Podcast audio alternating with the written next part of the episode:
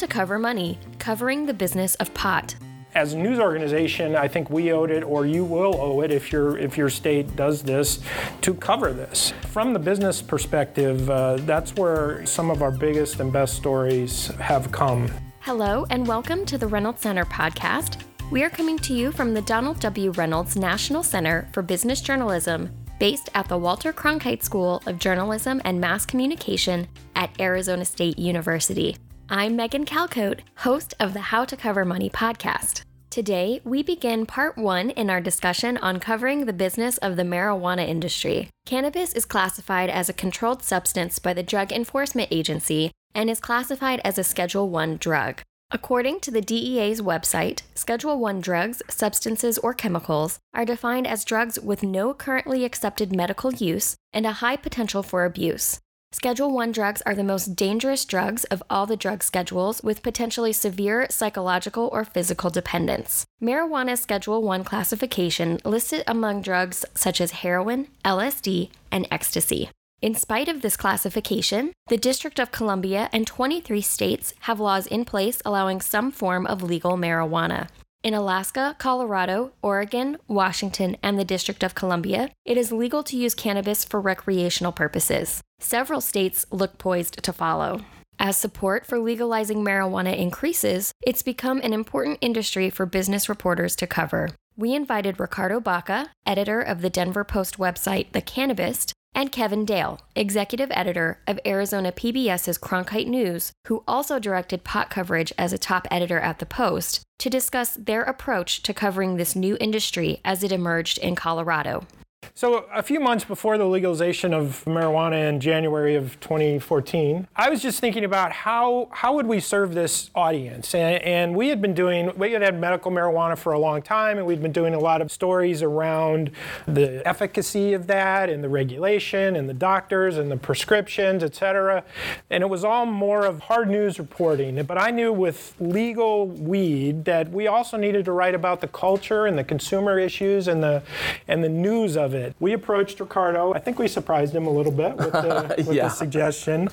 But we just pitched it to him as, hey, here's a great way for us to get in front of a brand new industry that was being touted as it would be a billion-dollar industry. And it was clear that we needed to put the muscle of our newsroom behind that.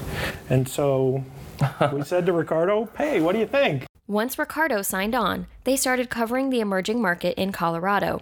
Dale and Baca soon realized there was a lot to cover from a business perspective. This is an industry just like any industry that's out there. I think there's more consumer news to be done here than the auto industry. I mean, all that consumer news has sort of been done, and there's ongoing recalls and safety issues and reviews of cars and such. But here, what you have is an entire population that is curious about this. One of the things in Denver we found were, a lot of young kids were going to the shops, but lawyers were going to the shops because it's legal now, and bankers were going to the shops, and older people who wouldn't try it because it was illegal now would say, hey, I did in college, now I can do it again. As recreational laws become more mainstream in states across the country, you may see similar trends in your area. Customer profiles are just one type of story you can cover. There are also great stories to tell about the new businesses and business owners entering the legal marijuana market. These guys have achieved a certain level of success, many of them, and some of them have become a parody of themselves or a parody of other corporate worlds that are more traditional. All the stories that you guys write on a regular basis, I think, are oftentimes applicable to what we're doing here. We have seen tremendous successes, but we've also seen epic failures. Just recently, I wrote about one of the most successful cannabis testing facilities in Colorado and how they just imploded after going public on the OTC market and ultimately closed down and laid off 18 people.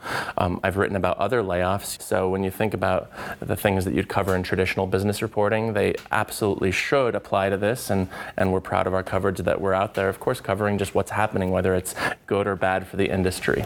As the cannabis business flourishes in Colorado, many ancillary businesses are springing up. As you're about to hear from Ricardo, there are many interesting security services being provided to marijuana businesses. You think about it, business writing.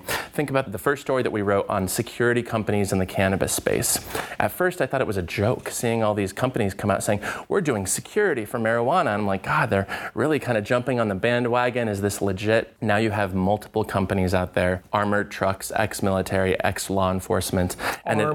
Armed, of course. And it's turned into this amazing story because the cannabis businesses want and need to work with these agencies, and these agencies are flourishing. In addition to support businesses, there's also been a big impact on local real estate. The commercial real estate industry in Colorado has taken off, and there are groups that say it's all because of cannabis. 1 in 11 buildings in Denver have marijuana grows in them. 35.8% of industrial space leased in Denver since 2009 has been for cannabis. 3.7 million square feet, and that's caused the lease rates to jump, and people claim a shortage of warehouse space. There's some debate back and forth about whether it's all due to cannabis, but again, that's where your contextual reporting comes in. As sentiment about legalizing marijuana continues to change, you may find yourself covering the industry as a business reporter. There may be some mixed feelings about covering the substance from a business point of view, but as you're about to hear, there's a lot of important news to cover when it comes to legalizing pot. There's also very serious news to be done here. In the Post, certainly, we've got tons of phone calls criticizing us, saying that we were pro-pot, saying that we were promoting people going out and getting wasted. And what we told them is, no, we're looking at this from 360 degrees. This is going to sweep across the state, whether you like it or not. 67% of the people in Denver voted to make it legal, I believe was the number. It was 56 statewide. As a news organization, I think we owed it, or you will owe it if your state does this, to cover this. From the business perspective, that's where some of our biggest and best stories have come.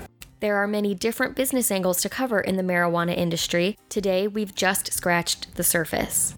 We'll revisit this topic to discuss cyclical sales patterns and the unique banking challenges of the business. I'd like to say a big thank you to Ricardo Baca and Kevin Dale for presenting these insights during Reynolds Week 2016, and thank you listeners for tuning in to another episode of the How to Cover Money podcast. If you plan to attend SABU 2016, you can hear more on this topic from Ricardo and Kevin at our workshop covering the business of pot on Friday during the conference. And if you want to learn about social media marketing, I'll be presenting a webinar in partnership with our friends at MediaShift on how to automate social media. Visit businessjournalism.org to find more information on both of these training opportunities. If you're in need of more business journalism training, the Reynolds Center can help. Visit businessjournalism.org to find articles and self-guided training, download our free ebook, Guide to Business Beat Basics, or sign up for our monthly newsletter. The newsletter will keep you up to date on training opportunities from the Reynolds Center year-round. If you enjoy the How to Cover Money podcast, make sure to subscribe on iTunes, Stitcher, or SoundCloud. And while you're there, leave us a rating or a review to help make the podcast more visible to other business journalists. Support for the How to Cover Money podcast comes from the Donald W. Reynolds National Center for Business Journalism. Join us next time when we'll continue our conversation on covering the business of the marijuana industry.